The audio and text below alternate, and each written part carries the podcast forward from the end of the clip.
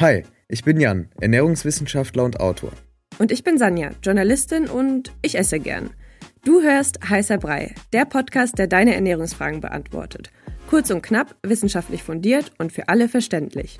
Schick uns deine Fragen an heißerpodcast@gmail.com. Viel Spaß.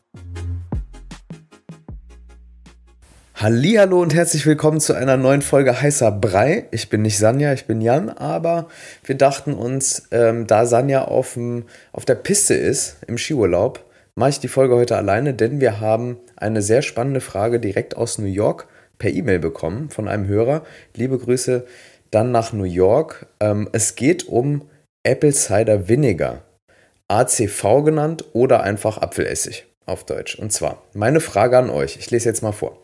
Ist es ratsam, Apple Cider Vinegar vor einer Mahlzeit zu sich zu nehmen, um einen Glukosespike zu vermeiden? Das wird hier als heißer Tipp gehandelt, um die Glukosekurve flacher zu halten und damit keine übermäßige Insulinproduktion anzuregen. Dadurch kommt man wieder schneller in die Fettverbrennungszone und muss sich auch keine Sorgen um Diabetes machen. Viele meiner Freunde trinken einen Teelöffel ACV, also Apfelessig, in einem Glas Wasser aufgelöst vor der Pizza oder nehmen Apple Cider Vinegar Fruchtgummis zu sich. Was ist hier der Expertenrat? Super Frage, wie gesagt, finde ich sehr, sehr cool.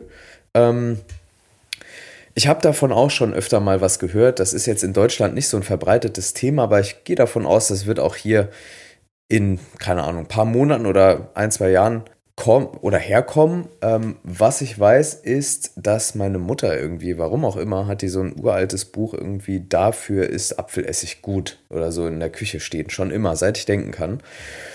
Ähm, also es ist wohl nicht so der New Shit, aber es ist schon irgendwie was, worüber offenbar geredet wird in den USA.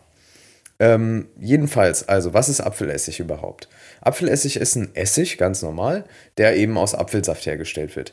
Der enthält so den üblichen Essiggehalt von Essig und kleine Mengen verschiedener sekundärer Pflanzenstoffe, die halt eben auch in den Äpfeln vorkommen. Okay, gut, soweit zu dem Thema, was das überhaupt ist.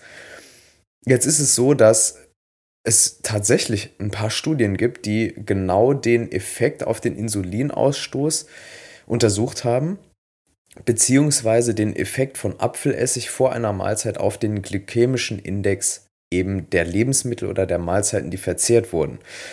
Gut, und was wurde festgestellt? Ja, es gibt da so Hinweise, irgendwie, dass es ähm, den Insulin-Spike wirklich reduzieren könnte, aber die sind so unsicher. Diese, das sind auch nur, ich habe jetzt zwei Studien gefunden, ähm, habe auf examine.com geguckt, kann ich nur empfehlen, ähm, die, die darauf hindeuten.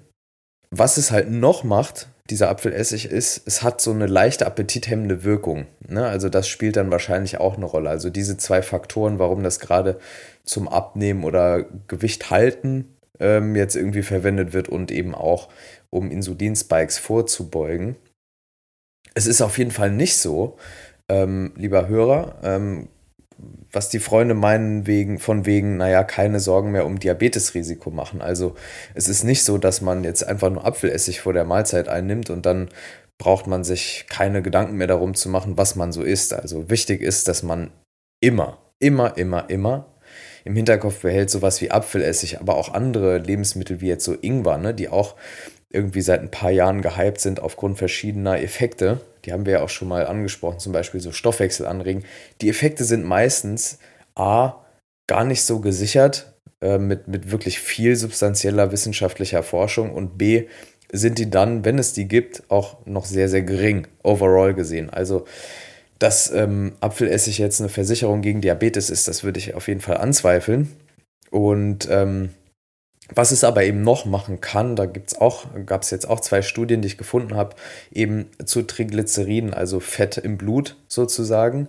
Und ähm, zu hohe Triglyceride, wissen wir glaube ich alle, ist nicht gut. Auf jeden Fall nicht.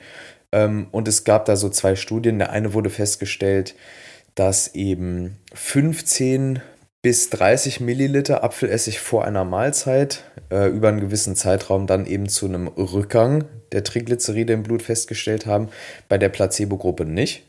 Also da hatte es einen Effekt. In der anderen Studie war es ein leichter Anstieg sogar der Triglyceride. Also das ist Mixed Results.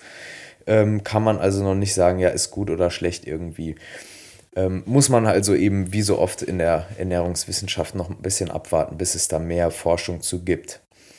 Was ich auch noch unbedingt sagen will, ist Vorsicht. Es gibt also Hinweise darauf, dass Essig, ja, aufgrund des sauren Charakters, also der Säure, die logischerweise in so einem Essig drin ist, verschiedene Gewebe angreifen kann, zum Beispiel auch Zahnschmelz.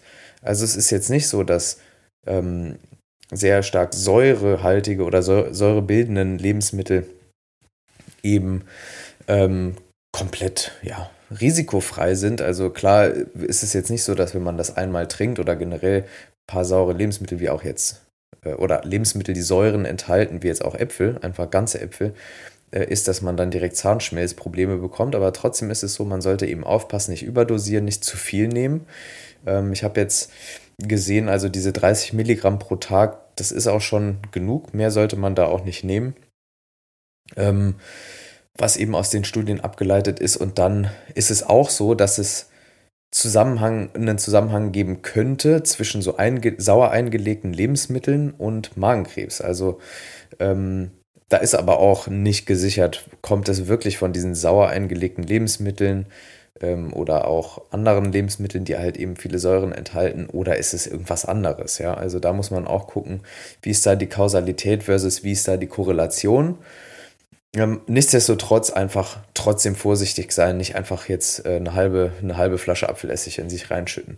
Also zusammenfassend kann man, glaube ich, sagen, so Apfelessig kann irgendwie gesundheitliche Vorteile bieten, wenn man das vor oder zu den Mahlzeiten dann einnimmt. Zum Beispiel diese ähm, Blutzuckerspitzen reduzieren, ja, eventuell auf, also in, in, einem, in einem Ausmaß, das jetzt aber auch nicht ähm, als Garantie gegen Diabetes Typ 2 oder so gesehen werden sollte. Und es kann eben auch appetithemmend wirken. Okay. Ich glaube, das war es jetzt erstmal zu Apfelessig. Ich hoffe, die Folge hat euch gefallen und geholfen und hat auch die Fragen beantwortet. Schickt gerne weitere Fragen. Die E-Mail-Adresse findet ihr in der Podcast-Beschreibung und das war's. Ich freue mich auf die nächste Folge, dann wieder mit Sanja. Bis dahin, bleibt gesund, bleibt munter. Ciao.